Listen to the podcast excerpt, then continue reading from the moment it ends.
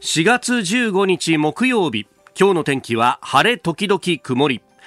日本放送飯田浩二の OK 工事アップ。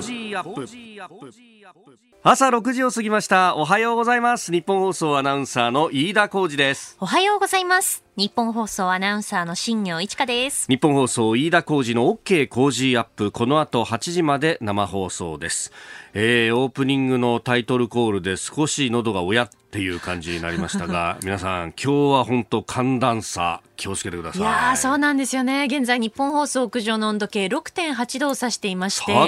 日のこの時間はもう15度以上あったんですよ、ね、暖かかったんですよね、ね、朝から。それがいきなりもうこの時間ぐって冷えているので。いや私も玄関開けていやこれは寒いなって、一旦戻ってコート引っ張り出してきましたもんね。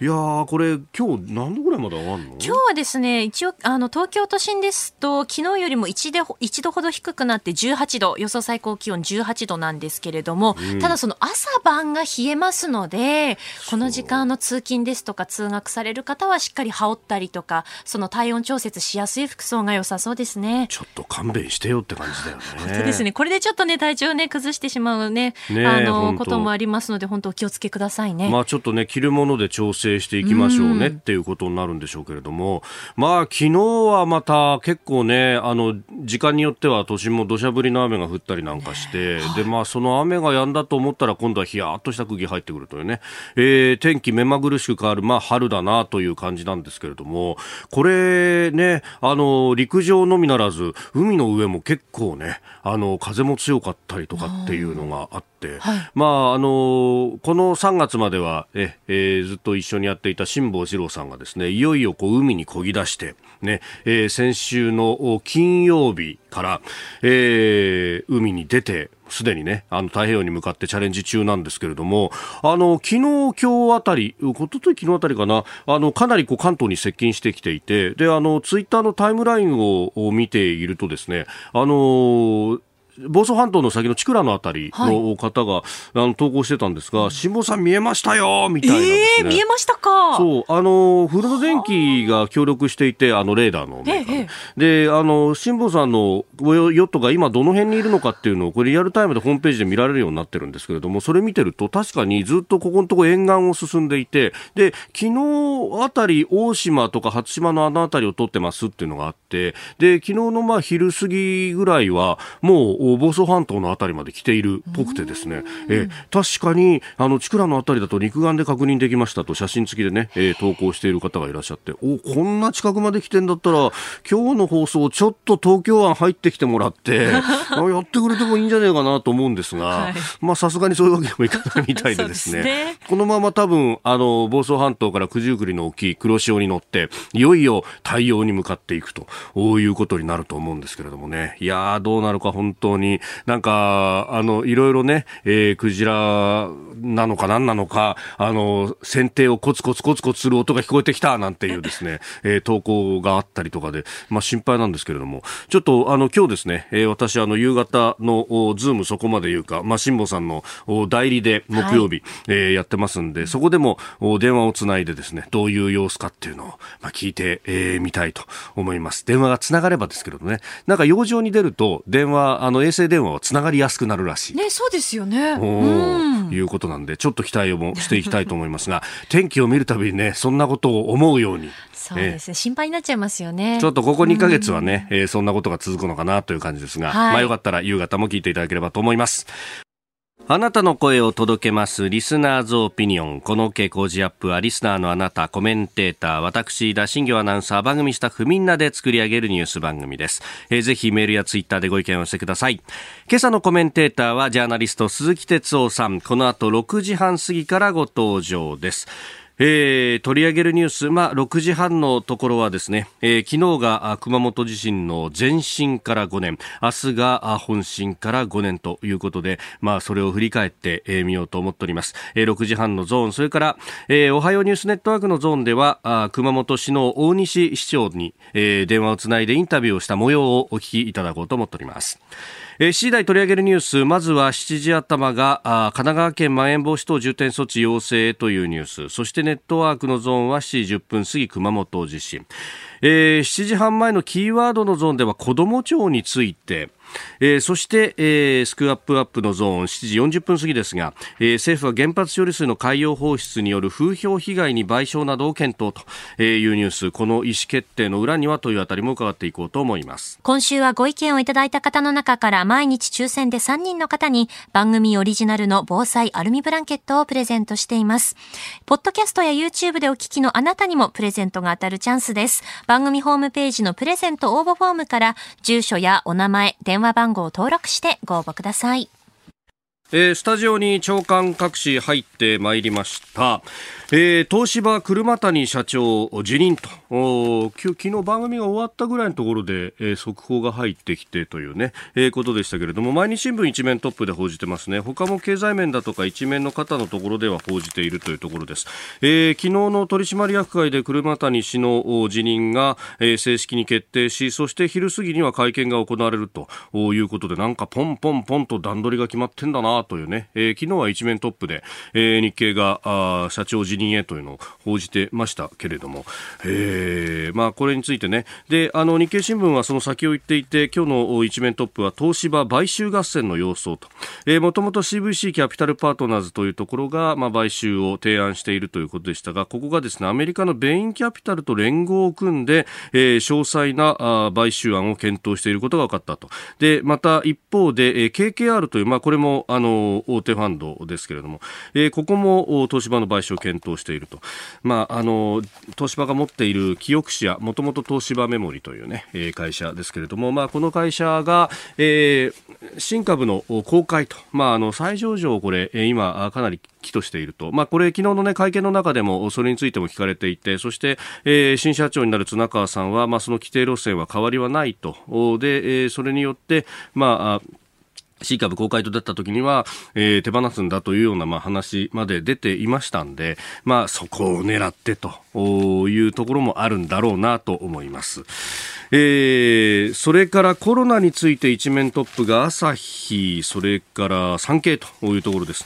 えー、朝日は大阪重症病床数越す患者ということで、えー、実質100%埋まってるんじゃないかという指摘で一方で産経は変異株が首都圏でも来月主流になるんじゃないかと、えー、いうことを書いておりますで、まあ、そんな中気になるところはですね、まあ、各地の国際面を見ると今日はですねアメリカと中国の関係について、まあ、正反対のことが2つ載っているとまず1つは、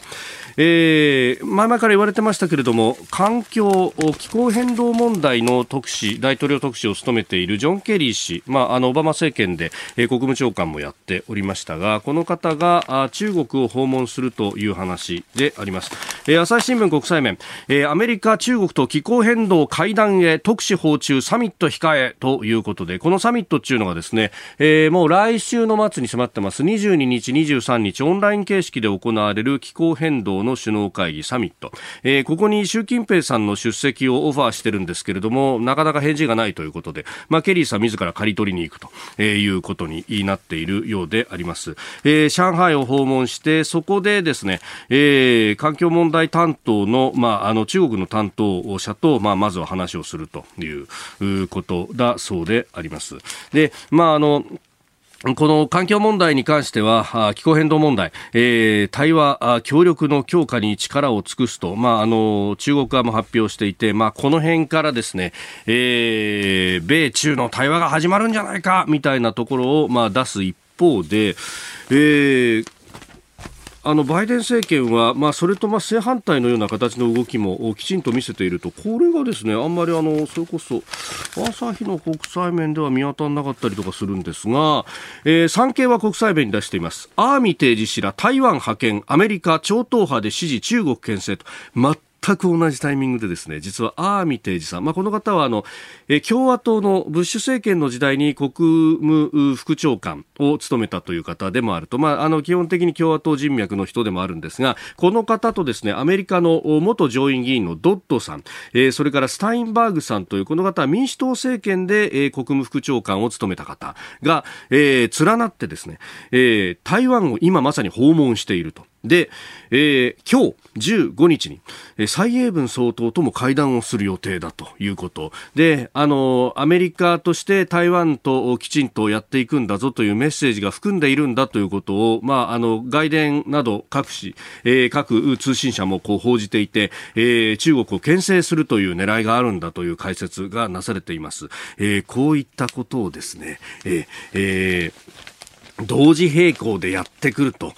いうあたりが、まあ、アメリカらしいなということなんですが、えー、台湾に関してというのは、まあ、あの、中国は防空識別圏に対して20機を超える戦闘機や爆撃機、これ核を搭載できる爆撃機もつ、連ねて、えー、防空識別圏に入ってきて、えー、プレッシャーをかけるということを今やってますし、また、あの、これ産経詳しく報じてるんですが、南シナ海にですね、あの、中国の遼寧っていう空母、空母打撃軍が、あの沖縄の本島と宮古島の間の、まあ、宮古海峡と呼ばれるようなところを通って、えー、台湾の東側の海域で演習をしたというのはここでもあのお話ししたと思うんですがその足でもってですねそのまんまあの中国に帰らずに南シナ海回ってですねバシー海峡をあの渡って今南シナ海に入ってると。で南シナ海には何がいるかっていうとですね今あのアメリカの空母セオドア・ルーズベルトが演習をしてるなんてことがあって、えー、実はですね両国の空母打撃軍が、ま、睨み合うような形に今なっているということで、ねえー、融和一辺倒でもないしプレッシャーはもうガチガチにかけているという段階で今日から菅総理大臣は訪米をするという運びになってております。まあ、国内問題ももちろん重要なんですけれどもね、我々の周りというのはそれを吹っ飛ばすぐらいの今緊張もはらむ形になっているということは、まあ、客観的に頭を入れといた方が良さそうです。以上、ここが気になるでした。あなたの声を届けますリスナーズオピニオンです。えー、メール、ツイッターで様々いただくのは、まあ、熊本地震について、記憶も新しいですね、5年前。えー、千葉流山のとも子さん、えー、熊本地震から5年、ニュースであんまり特集されてないんで、今の様子きちんきちんと聞きたいですというふうにいただきました。えー、熊本市のですね、大西市長は、あの当時も市長でいらっしゃって、まあ、初動の対応から、あここまでというところずっと当たってきた方でもあります。えー、後ほど7時10分過ぎ、おはようニュースネットワークのゾーンで、昨日行いましたインタビューの、えー、模様をですね、お聞きいただこうと思っております。ああの時の教訓というものが、じゃあ今のコロナ対応であるとかも含めてですね、どういったところで生きているのか、またこの大西市長は、あの SNS もあの当時から結構いろんな発信もしていたという方ですんで、まあその辺の情報の伝達の新しい形等々も聞いております。えー、ぜひお聞きください。7時10分過ぎです。6時33分です。コメンテーターの方々、この時間からのご登場です。今朝はジャーナリスト、鈴木哲夫さんです。おはようございます。はい、おはようございます。よろしくお願いします。はい、さあ、鈴木さん、九州の福岡のね、ええ、ご出身でいらっしゃいますが、あの、熊本地震から昨日で前震から5年。5年ですね。で、日付的には明日、えー、本震から5年ということになると。ね、はい、はい、はい。あの時っていうのもね、あのいや熊本は実はかなり僕、縁がありましてですね、えー、あの年にそうですね3、3回ぐらいはあの熊本でのあの報道特番とかですね、選挙番組とか呼んでいただいて、えー、年末特番とかですね。えーえー、だからもう、一言じゃなかったんですよ。あの、で、地震の時も現地のあの、まあ、地震とか、まあ、はい、メディア関係とかですね。もう連絡取って、なんか、もし応援い、あの、できるなら、今からでも行くからなんていう、あれしましたけど。まあ、もう5年なのか、まだ5年なのか、えー、僕はやっぱりまだ5年だと思うんですね。だから、まだまだやらなきゃいけないこといっぱいあるということだと思いますよ。まあね、うん、あの豪雨の時もねあったし、そうですね、本当この5年さまざまなことがありましたが、災害がね多いですがね。ねうん、あの大西市長と電話でつないで昨日、はいはいはいえー、話したんですが、ええ、鈴木哲夫さんかなり そうですね、えー、あのねお知り合いだ大西さんまずあの、あ初当選の時の、はい、市長の選挙の特番に僕解説で出ててお会いしたんですけどね。いやあのねとにかくその熊本の地震を経験しているわけでしょ。はい、で今まさにその新型コロナで全国のあの首長さんたちがこう試されてるわけだけど、力を、やっぱりね、あの地震を経験したこと、コロナもね、やっぱり災害と同じように有事なんですよね。何をすべきかっていうのはね、ぱ大西さんものすごく分かってた。でしかもね、その、なんていうのかな。だから役所の中で普通ならね、1ヶ月ぐらいかけていろんな、例えば、あの、条例案作るにしても、はい予算なんかやるにしても1、1ヶ月ぐらい根回しながらやるのを、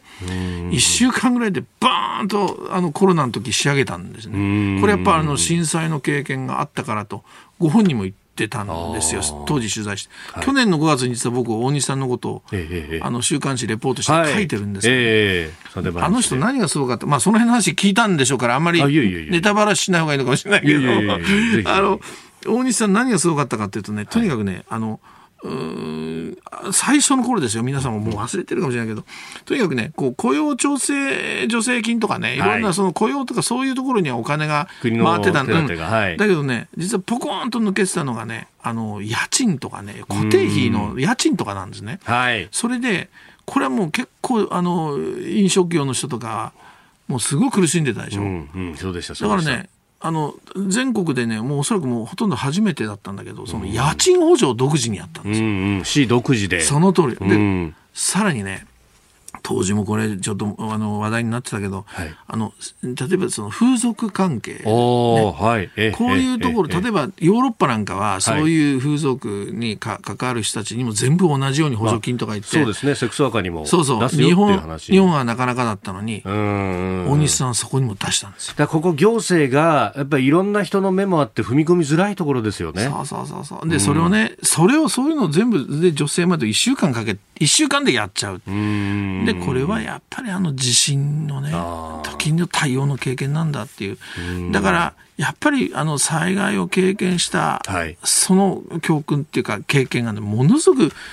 生きてる。それがもう象徴的な人がこの、僕は大西市長だと思いますね。目的に向かって最短距離で行けるっていうのは、やっぱり有事の考え、平時の考えじゃできないわけですよね。そうそうあと、まあ、決断力もいるんですよね経験しててもふにゃふにゃしてる人いっぱいいるけど、ええ大西さんはやっちゃうんだな。だから、そういう意味じゃ非常に、僕は全国の首長が、はい。このコロナ対策でも参考になると思うんですよね。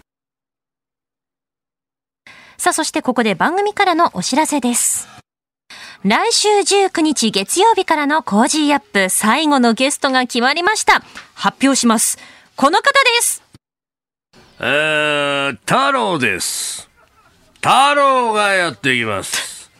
でも私ではありません。あ、麻生さんじゃないですか。山本でもハム太郎でもキャベツ太郎でもありませんりゃ。でもうちの派閥なんです。どこの太郎？太郎は太郎でも、行革担当、国家公務員制度改革担当、新型コロナウイルスワクチン接種担当、内閣府特命担当、沖縄及び北方対策規制改革と、長々しい肩書きのある太郎は太郎でも、河野太郎くんです。ということで、役者が揃いました怒。られないんですか？これは。怒られるよね。絶対怒られるよね。心配。えー、1都3県の知事、さらに河野大臣も登場。新型コロナ変異株から国民を守れ、工事専門家会議。今一度紹介いたします。19日月曜日は東京都の小池百合子知事。20日火曜日は埼玉県の大野元弘知事。21日水曜日は神奈川県の黒岩祐二知事。22日木曜日は千葉千葉県の熊谷俊人知事。23日金曜日、河野太郎大臣です。そしてプレゼントは台湾スイーツ、サニーヒルズのパイナップルケーキを毎日プレゼント。勝手に台湾応援企画。では、いつものやつをどうぞ。皆さん、一緒に行きましょう。私も食べたいわんワン来週19日月曜からの OK コージーアップ、ぜひよろしくお願いしお願ま。いしますここでポッドキャスト YouTube でお聞きのあなたにお知らせですラジオ局日本放送飯田浩二の OK コージーアップ週末増刊号を毎週土曜日の午後に配信しています。1週間のニュースの振り返りそしてこれからのニュースの予定さらにこの春からリニューアルして株式市場の動きについてやコージーアップコメンテーターの対談コーナーなどをお送りします。土曜日もぜひチェックしてください。あなたと一緒に作る朝のニュース番組飯田浩二の OK コージーアップ。海外でお聞きのあなたそして関東以外の地域でお聞きのあなたからの参加もお待ちしています。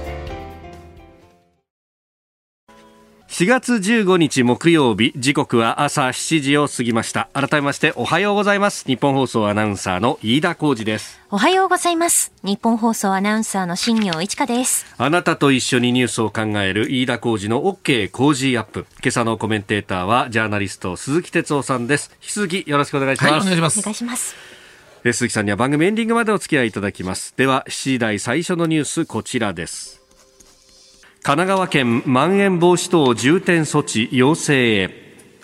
神奈川県の黒岩知事は昨日新型コロナウイルスの感染拡大を受けまん延防止等重点措置の適用について政府に要請する準備に入りたいと記者団に語りました。明日15日に対策会議を開き措置の要請を正式決定する方針です。えー、神奈川県内、昨日は新たに205人の感染者確認ということであります。さあ、まあ、このね、えー、新型コロナ変異株というものもかなり注目されてきてます、ね、そうですね。あの、東京でももう確実に、まあ、おそらく、まあ、その、もちろん神奈川とかね、はい、埼玉あたりでも。関東圏でも。うん、あの、専門家の先生はもう、ほぼ皆さん口揃えて、これからその変異ウイルスにとって変わるんだと言ってますよね。はい、で、あの、これはもう、この3つ、神奈川、埼玉、それから愛知のまん延防止、これはもう間違いなく、そういうふうになる流れがなる。それから、あともう一つポイントは大阪、はい、これは僕は兵庫とセットというふうにあの、うんうんうん、取材してるとあの政権幹部は言ってましたけども、はい、これの要するに緊急事態宣言ですね、これ切り替える可能性も非常に高い。ただ大阪はね、うん、あのちょっとこう現地の電話取材ですが行けてないんで現地電話取材してみるとその、はい。やっぱりね、人の出が少しやっぱりこの、あの、まん延防止以降、下がってるんですよね。で、あの、もちろんあんまり下がってない、あの、エリアもあるんだけど、はい、全体的にやっぱ下がってきてるので、この要するに人の流れが制約されてることが、はい、あの、今週末から来週ぐらいに、数字がどうなるかなと、うん、まあ、1000人超えたりしましたけどもね。だから、あの、そこで抑えきれば、もしかしたらという、はい、だから、ああの、ある意味では、もう今週末から来週ぐらいのね、数字を見てからその緊急事態宣言へどうどうするのかということになるでしょう。もうあの基本的にはそこでやっぱり抑えられなければ、はい、あ出すというような話はどうも大阪吉村さんとあの官邸とですね、はい、できてるようですね。あうんうん、まあ一部報道ではね、19日あたりがこう焦点になるというようなね、うん、話が出てきてますもんね。でね、井田さん、僕、これ、うん、あの、やっぱりこの、まん延防止と緊急事態宣言、はい、これ、区別わからないんじゃないかとね。まあ、ね。例えば、うん、まあ、休業要請できる、できないとか、まあ、飲食店を中心にこう語られるから、でも効果あるのないのとか、一般の人のその、まあ、人の流れも制約できるとか、いろいろあるけどね。あの僕はやっぱり今度この3つの県が新たにまん延防止を出すにしても、はい、やっぱりこのまん延防止というのはね僕はセットだと思うんです。これ緊急事態宣言ももしかしたらそうなんだけど、つまりこれを出すことによってその、まあ、法律の中身も適用できるんだけど、はい、それ以外に付加価値をどうつけるかだと思うんですよね。でだからただそれを出す出さない。でその法律に基づいて何ができるじゃなくてそれを出した瞬間にものすごくやっぱり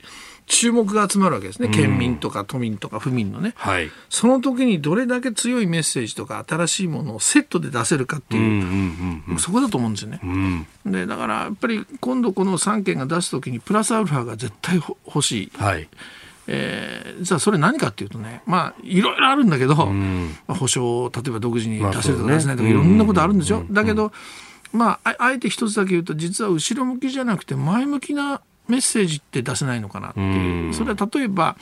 ワクチン含めてね、これから先の見通し、つまり、いつまで我慢すれば開けるんでしょうかっていう見通し、これ、狂いますよ、多分ね、だけど、その見通しみたいなものを出せるか、これ、岩手の、あのあごめんなさいあの、宮城の村井知事は、はい、これ、地元のインタビューとかで、やっぱりワクチンが年内だと、そこまで皆さん我慢ですって、ある程度のこう目処を出して、ね、ええこの目処っていうの僕非常に大事だと思う。それからこれこれまで1年間僕らっていうか国民が頑張ってやってきてね、はい、こうやったら出ないよっていう方法もあるわけですよ。うんうんうん、あるタクシー会社はね200人運転手さんがいて、タクシーはもうバンバンバンバンその広がるって言ってたじゃないですか。だけどその会社東京ですよ、はい、200人いて1年間に2人しか感染者が運転手さん出なかった。しかもそれは家庭内感染。仕仕事で感染してないんですよ。はい。じゃあ何か、ええ要するに消毒とかいろいろあるけど、やっぱり換気だと。うん車ほら、タクシー開けてるじゃないですか。今ね、窓開けて運転してますよといねう。ことは換気というのを一つポイントに何かできないか。今、要するにあの飲食店でも地下の店とか換気が例えば悪くて、ね、あの、クラスター発生したりしてるでしょ。だから、とか、何かね、そういう知見、はい。プラスの知見とか、ええ。何かとにかく宣言とかまん延防止と同時にセットで何を出すか、これをぜひ、首長さんたちには考えてほしいと思いますね。えーまずは神奈川県のまん延防止等重点措置要請、今日、お県の対策本部を、対策会議を開いて、えー措置の要請を正式決定する方針とのことであります。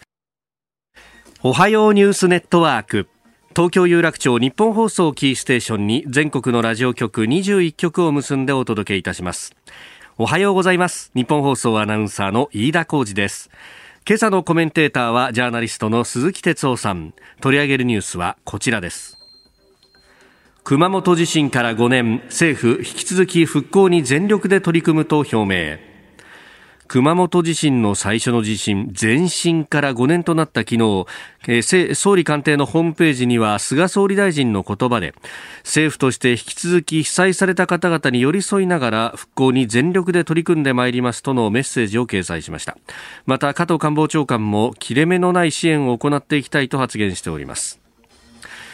えー熊本県庁でも式典が開かれというようなことがありましたが、えー熊本市ではこれまでの5年間どのようなことを優先的に取り組んできたのか、えー何を学び生かしているのか。えー熊本市の大西和文市長に伺いましたインタビューの模様をお聞きいただきます。多くの皆さんがですね、あの住まいをなくしたり、あるいはですね、仮設なり、まあ、大きな被害を受けた人がですね、大体13万世帯ぐらい罹災証明書を発行してますから、13万のお家に何らかの被害があったわけですよね。はい。やっぱり生活再建を最優先にするということがですね、この5年間ですね、ええ。最大限急いで取り組んできたということです。で、あと、過去の震災の事例からもですね、はい。仮設住宅やあのいろんなところに入居した人たちがですね、孤立をしてしまうっていうようなことがですね、やっぱりありましたので、まあそのお一人お一人にですね、寄り添うっていうことをその段階からやってきたと。あの車中泊の方々が非常に多くて、この方々に対してのその健康面のケアとかっていうのも取り沙汰されましたが、そのあたりはどういった対応されましたか？はい、車中泊っていうのは、あんまり想定を当時ですね、あのはい。してなくて、やっぱり避難所に皆さん行かれるもんだと思ってたのが、やっぱりあの余震がもうとにかくあの何十回とこう大きな地震が揺れてましたので、はい。あの皆さん、恐怖でですね指定避難所に行ってももうそこがいっぱいだったり、コンビニとかののスーパーマーケットの駐車場、それから学校のね、あのグラウンドなんかにもえ車を止めて、その時にやっぱりあのエコノミークラス症候群でですね、はい。関連死の方がかなりいらっしゃるんですけれども、やっぱこういうところの対策というのは非常にあの困難だったということ、それから車中泊の方はあの移動されますので、物資をお渡しするにしても、いろんなフォローをするにしても、連絡を取るのが、え、これが非常に難しかったっていうのがあります。まあ、当時からあの進化した仕組み等々もあると思います。どういったところを教訓として市長考えられますか？災害救助のですね、あの権限が、まあ、それまではあの都道府県知事にしかですね、あのはい権限がなかったので、なかなか簡単にはこういかないような状況があったんですが、今はあの法律が改正をされてですね、はい。まあ、要件を満たしたあの希望するそういう指定都市はですね、直接災害対応を行うということができるようになったということで、ここはやっぱりあの機動力とかスピード感というのがですね、あの非常に高まるという意味では進化したのかなと。あとは、やはり行政のですね、デジタル化が非常に進んだということでですね、これはやっぱりあの例えば災害時は避難所とのですね、はい。あの物資を何がどこに足りないとかっていうことを、まあ、タブレットとかクラウドとかですね、そういったものを使ってシステムを使ってですね、はい。管理することが徐々にできるようになってきた。それから SNS がですね、スマートフォンが普及したことによってですね、個人の皆さんへ情報を伝えたり、あるいは個人の皆さんからですね、情報をいただくということ。あの SNS に関しては市長、ツイッターなどを使ってこう様々きめ細かく発信されていたと思います。で、あの、はい一部にはそのね動物園から動物が逃げ出した等々のデマもあっった中で、どういった情報提供を心がけられました、またこの先も含めて教訓というものがありますか？一回、あの、発した情報というのは非常にですね、もうずっと拡散していきますので、はい、間違った情報をあの出さないように、やっぱりしっかり確認をするということと、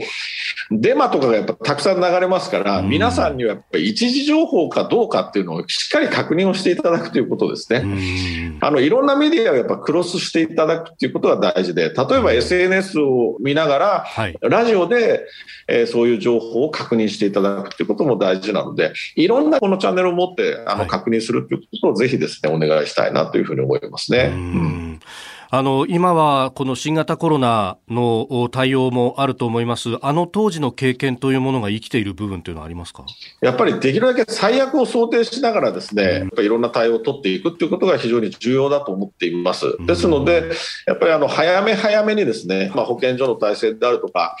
楽観視をしないってことはとっても大事だなっていうふうに思います。ですから、これは新型コロナでもですね、早め早めのいろんな対応割と取れてきたのもですね、はい、熊本地震からのいろんな教訓があったということ、それからあとはあの各部署とのやっぱり連携であるとか、あの市民の皆さんへのいろんな情報発信であるとかですね、まあ、こういったものは随分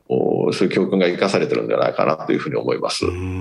あの去年の今頃を思い返すと全国に緊急事態宣言が発令された。でそこで熊本市は、うん、あの飲食店を含めてなりわいを支援するということで独自にこう支援金を出すなどやりましたねあの辺っていうのは、かなり前々からこういうことがあるかもしれないで準備されてきたことですか、うん、まず県と協調してですねお金は心配いらないような状態をまず作るということで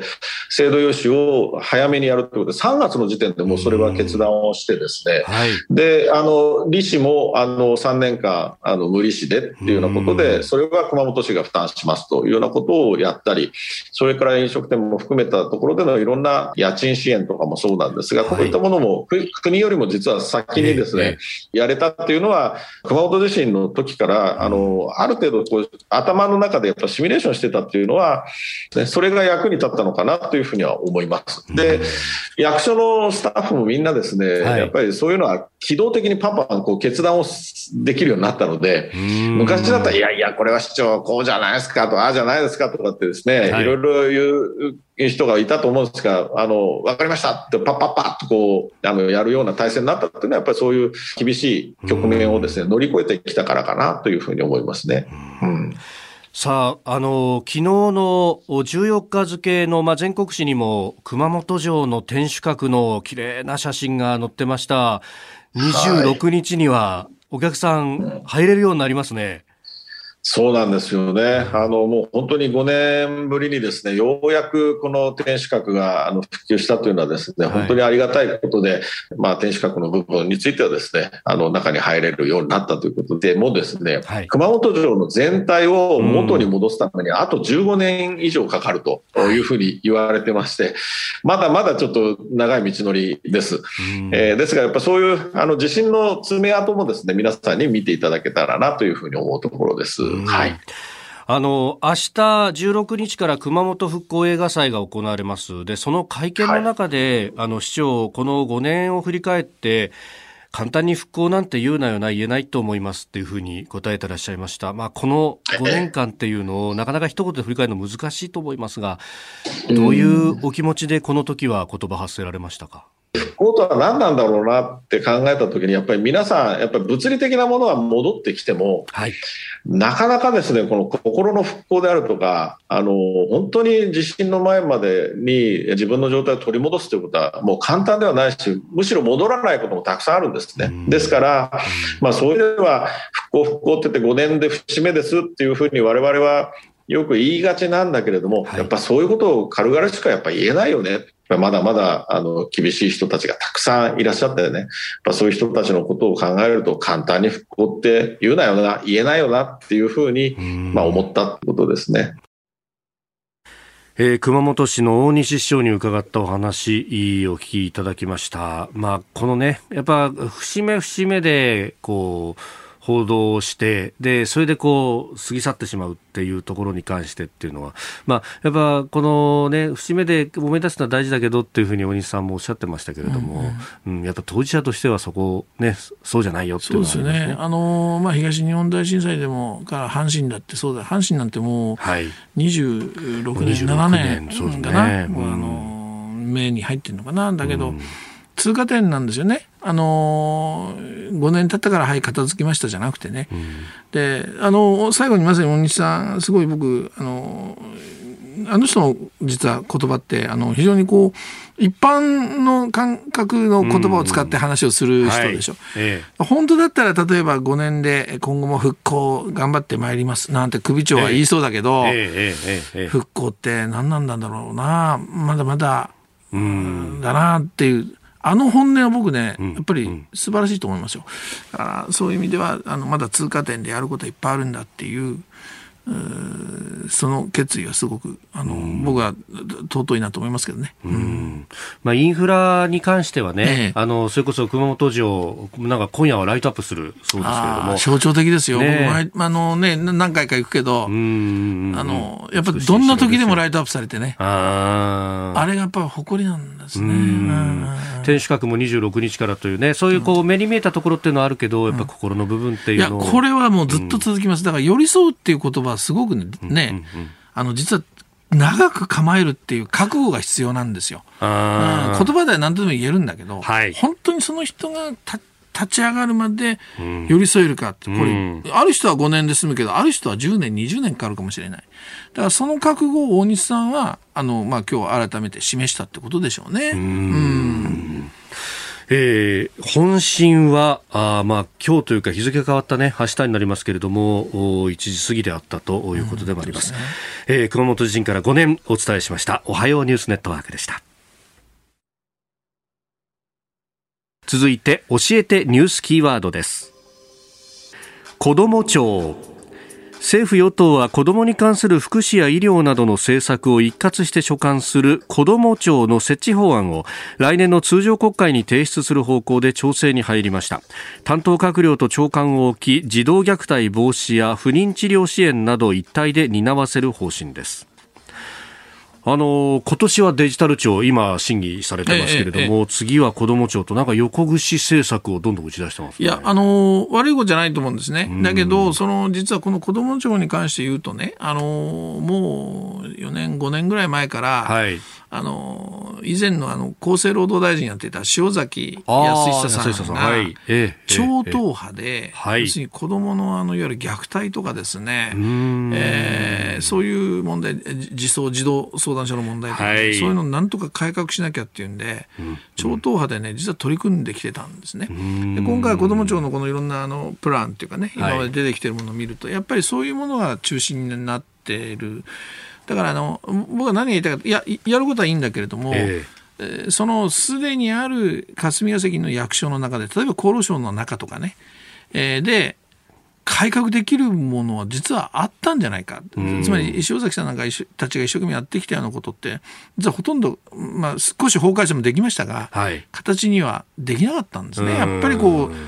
なんていうかな、こう、はい、縦割りとかそういうものもあってね。だから、まあ、あの、そこで改革できるものをやらないと、はい、えー、結局なんか体質的には、本質的には変わらないで、はい、テーマが出てきたら、はい、横串、横串って言ったら、じゃあ何のための今の霞が関の役所なの仕事ぶりなのってことになるわけだから。だから、こう、屋上奥にならないようにね、この今回も制度設計議論が必要だというのがまず一つですね。それとね、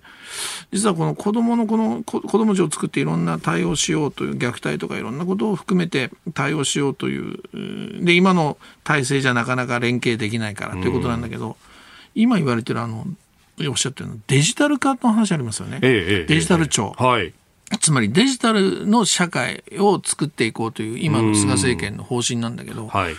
こことね実は子供に関するそう虐待とかの問題を結びつける、だから、まあ、簡単に言うとだから子ども庁とデジタル庁がリンクするような実は話があって、これねあの河野太郎さん行学担当大臣これ、来週出演でしょ、はい、そうですね、金曜日に。あの、はい。ぜひ聞いてほしいんだけどね、河野さん、僕、取材してあのは話をしたときに、はい。その時はね、デジタル庁の話したんですよ。デジタル化、デジタル化って言うけど、はい。デジタル庁の先、もしくはデジタル化の先にどんな日本の社会があるの、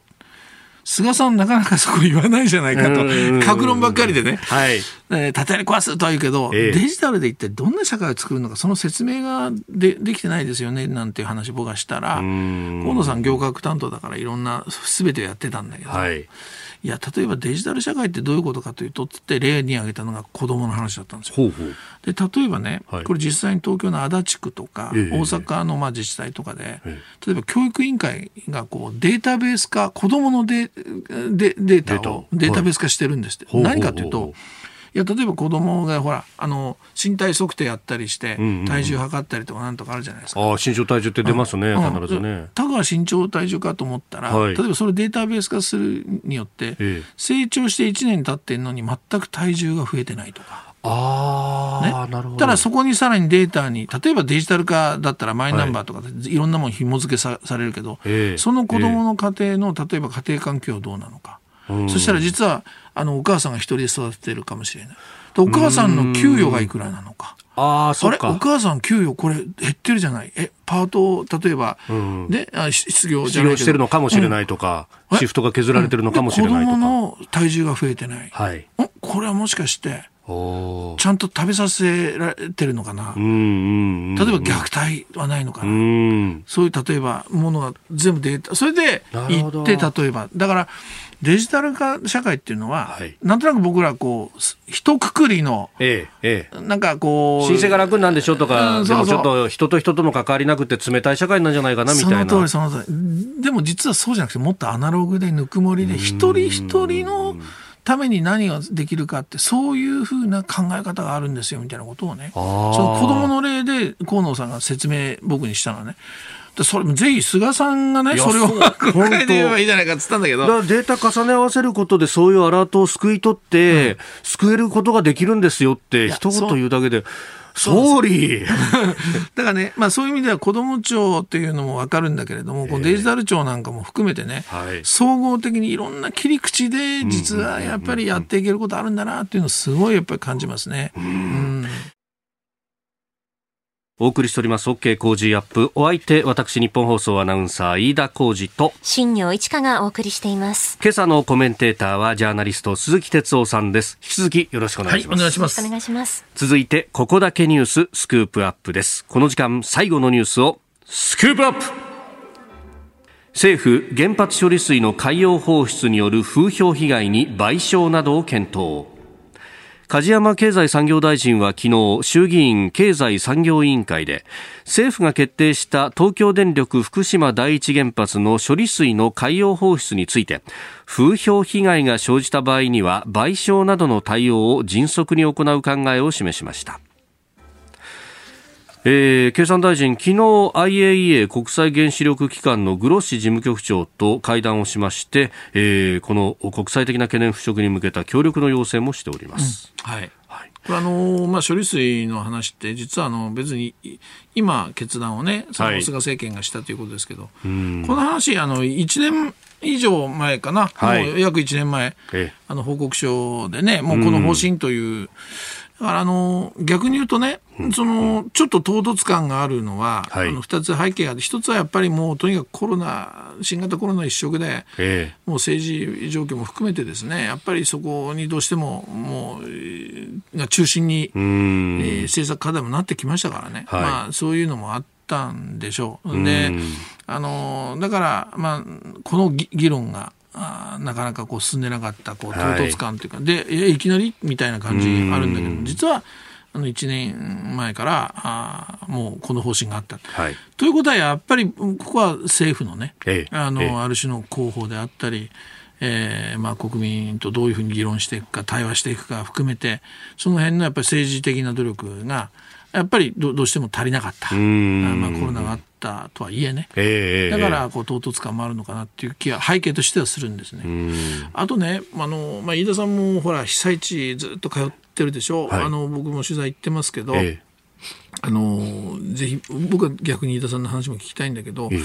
このなんかね、ここ何日かの報道を見て報道を見てると、はい、処理水にこう賠償化されてるっていうか、処理水を流すことの是非、はい、そしてそれによる風評被害、処理水をどうするかっていう視点で議論ええ、議論されて評価いろいろ出てきてると思うね。フォーカスされてます、ね、それは確かにそうだとは思うんだけど、うんうん、問題の本質はそこなんだけど、はい、ただ実はね、これは処理水だけじゃなくて、ええ、そもそもこの原発事故が起きたこの福島、うん、まさにその東日本大震災10年、この間にそれ以外につまり原発にまつわるいろんな問題があって、こういうものをもっと僕は総合的にね、総括をじゃあしてきて、それなりにいろんなものが具体的に進んで、それをみんなが理解、国民がしてるのかっていう。そのトータルで考えないといけないと思うんですね。風評っていうけど、単にその水を流して、そして漁業がだけじゃなくて、風評被害っていうのは他にもいっぱいある。農業もそうだったし。でしょ？はい、えー、から今年、ほら10年で、おま、大熊町とか行かれたかもしれないけども、はいえー、あそこはね、行ったらわかるけど、えー、まだその、まあ、期間が困難ですよっていう区域がほとんどで、はいうんあの辺のその原発事故で避難したあの市町村の中でもう戻ってきてる人が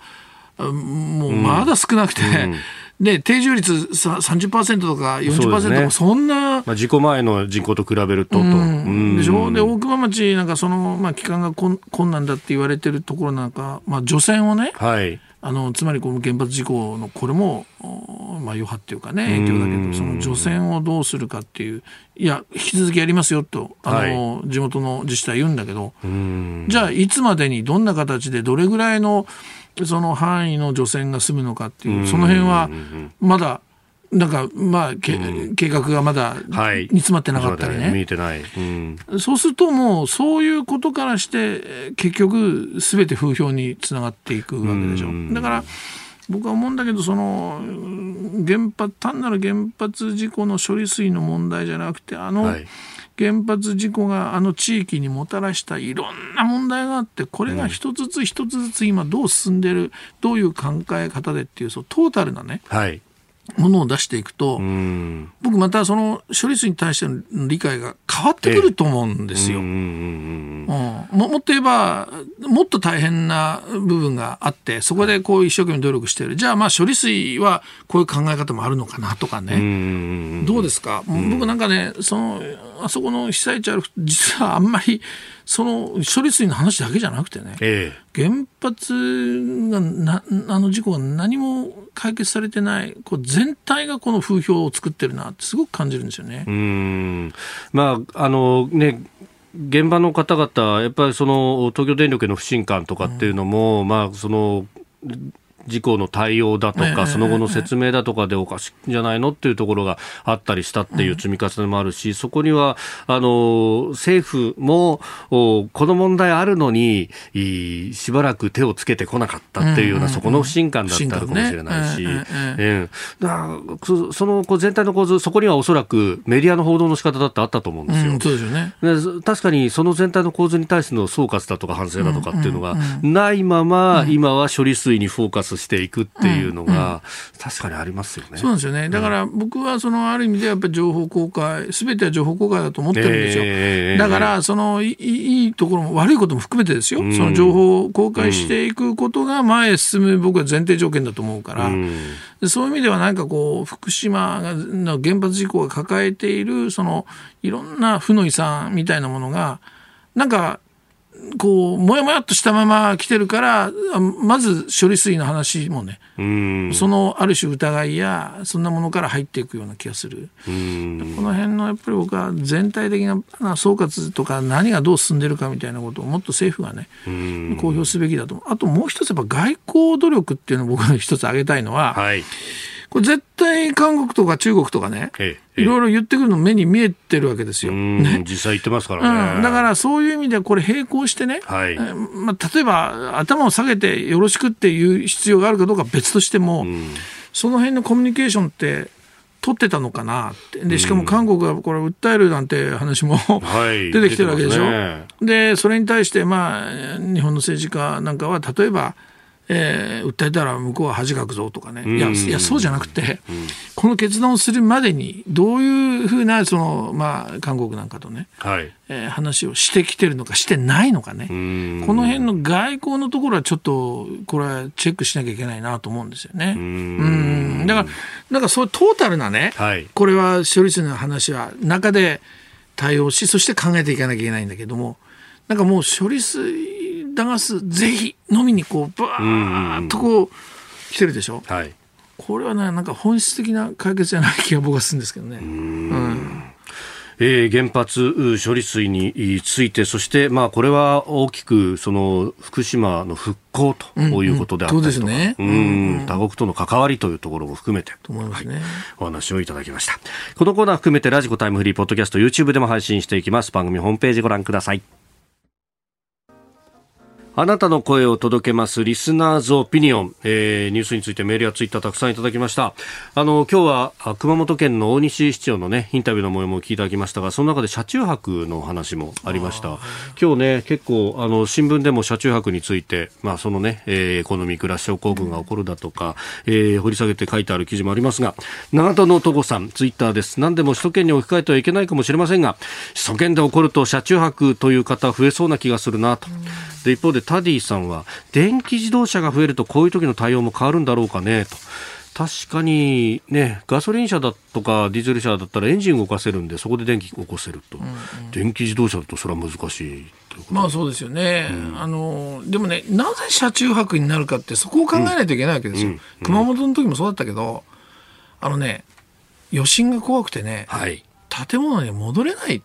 あの精神的なものがすごく熊本の時あったでしょ、まあ、全身震度7で、これ以上のものは来ないだろうと思ったら、もう一回震度7が来て、そうそう。余震も震度6弱とかありました。あの時雨降ってね。あそうでしたね、雨降りましたね。官邸は、いや、はい、建物の中入れ、避難避難してる人はってしたら、現地の樺島知事がね、はい、熊本県知事。こんなね、家の中怖くてね、余震怖くて、ミシミシ言う中ね、ええみんながどんな思いで外にいると思うんだって言って、川島さんが言った話あるんですけどね。だからその避難のあり方自体をやっぱ考えないと。なぜ車中泊に行くのか。やっぱり怖いですよ、それは。建物は。もう戻るのは、ね、だからじゃあ避難所があるのかって十分にない例えば今コロナで本当に避難所だって限られるかもしれない車中泊ありきなのかもしれないけどね、ここはやっぱりそこの根本的なところを議論しないとだめですよね。でそれこそ車中泊になると、こうおのおのどこにいるのかの把握がつきづらくなって物資が行かなくなるみたいなことがありますけど、だそことさっきのデジタルの話とか、アプリで登録すればみたいな、ね、登録するとかねだからトータルなやっぱりクリエイティブな政策が必要ですよね。個々でやってもだめですよね。えー、今日もたくさんのメールツイッターいただきました。どうもありがとうございました日本放送アナウンサー飯田浩二です。同じく日本放送アナウンサーの新業一華です。いつも飯田浩二の OK 工事アップをお聞きいただきありがとうございます。ありがとうございます。この番組はラジオの日本放送が首都圏で平日月曜日から金曜日の朝6時から8時までの2時間生放送でお送りしているんですがこれを編集しましてえポッドキャストや YouTube でお聞きいただいております。はい生放送以外でお聞きの方はですねカットしている部分も多くありますので、はい、この4月で丸3年ということもあります。改めてにはなりますが、えー、飯田さんと私新業の簡単なプロフィールを紹介したいと思います。それでは飯田先輩から。はい。えー、私入社18年目になりますが2004年に日本放送入社しまして、えー、アナウンサーやっております。1981年の、えー、生まれでございます。昭和に直すと56年本当ですか？本当だよ。何言ってんの放送の中では年齢詐称疑惑が出ています。56年っていうと1956年の間違いだとか言われそうそう。まあ、それ昭和31年じゃないかっていう話になるんですが、はい、ええ。ー、あの2012年からですね夕方のニュース番組のキャスターをやってで、えー、2018年のね、えー、4月からこの朝の番組を担当するようになったということで、まあ、なんだかんだ言ってですねもうあの社歴の大半をニュース番組で過ごすということになっておりますが、まあ、その前は、えー、朝の番組の中継コーナーだとか、まあ、バラエティ番組担当で、えー、いろんな仮装をしながら中継したりとかですね。ましたね。えー、まああのー、もともとですね、えー、電車とか飛行機とかまあ競馬とかこうが好きで、まあ本当コロナっていうのは大変でですね、競馬は無観客になるし、電車乗って旅行っていうのも難しいし、飛行機海外旅行なんてのは特に難しくなったと、えー、いうことでですね、まあ今はうつうつとした気持ちを放送にぶつけているというところでございます。まああの神奈川横須賀の出身でして、子供があの一人、えー、今度小学校に上がったと。いう子がおります。まあ簡単なプロフィールというとこんなところですかね。はい。はい、さあ新業アナウンサーは？はい、私はですね入社7年目なんですよね。うんうんうん、なので実はですねあの飯田さんとこうやって話してますけど年齢差11歳ぐらいあるっていう。そっかほぼ一回り違う。そうなんですよ実は。そうか。ですです。あんまりまあ俺は感じてないのか。僕が鈍感なのかいやそんなことないです。でもこの人平成生まれなんでそうなんです。やっぱりジェネレーションギャップをね特にあの生放送を聞いてらっしゃる方はあの芸能情報のコーナーとかそうですよね、ね、ポッドキャスト YouTube には載ってないかもしれないですけどその辺では感じるね。そんなあのジェネレーションギャップも感じつつなんですけれども。でも古いこともさ、うん、特撮とかだともうゴジラ第一作から知ってるとかそうですね。この人すごいんです私特撮作品大好きであの大学時代はですねゴジラをテーマに卒業論文を書いたりでした書いたりですとか、うん、あとゴジラの他にもガメラだったりとかこうスーパー戦隊シリーズ仮面ライダーウルトラマンなどなどあの本当昔の作品をこう遡ってこう見ることが私の趣味でありまして、うん、まあ、ちょっとこうコロナ禍でこう、ね、気気持ちが晴れない時もありますけども大体その特撮作品に勇気づけられて今話しているという、うん、そういう感じでございます。なるほど、はい、そして筋肉も。筋肉も大好きでですね昔からもう見るのが特にもう大好きでよくこう人の筋肉をこうぐっと動かしてはなぜこの筋肉はこういう動きをするのかというのをですね、まあ、5歳ぐらいですかね。遡れば。そういうこう勝手にこう研究してた部分がありまして そんなこんなであのボディービルの大会とかもこう行ったりして、掛け声をねかけるのも大好きです、うん、切れてるよとかね言ってました。冷蔵庫とか、ね、冷蔵庫とかカブトムシとか。わかんない、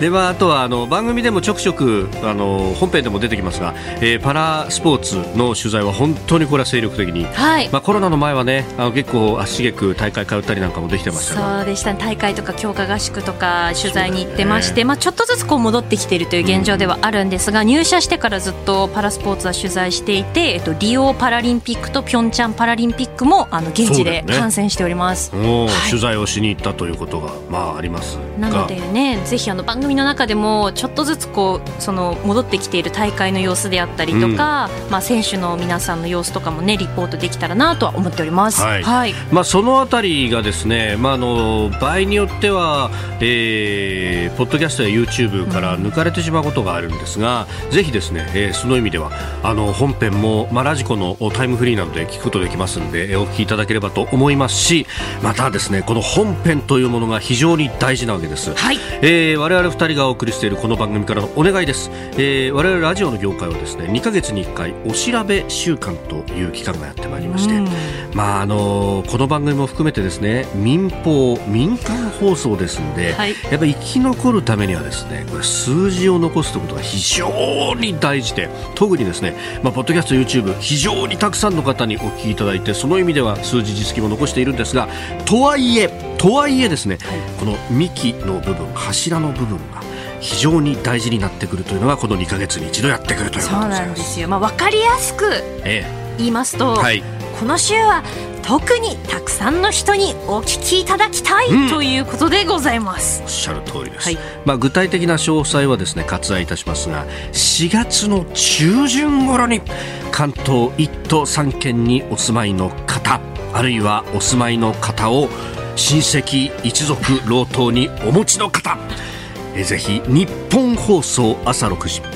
飯田浩司の OK 工事アップをよろしくお願いいたします。関東の AM ラジオ局日本放送で平日朝6時から8時まで放送しています。大事なことなのでもう一回申し上げます。日本放送で平日朝6時から8時まで放送中。飯田浩司の OK 工事アップです。工事アップで新業と飯田と握手。ステイチューン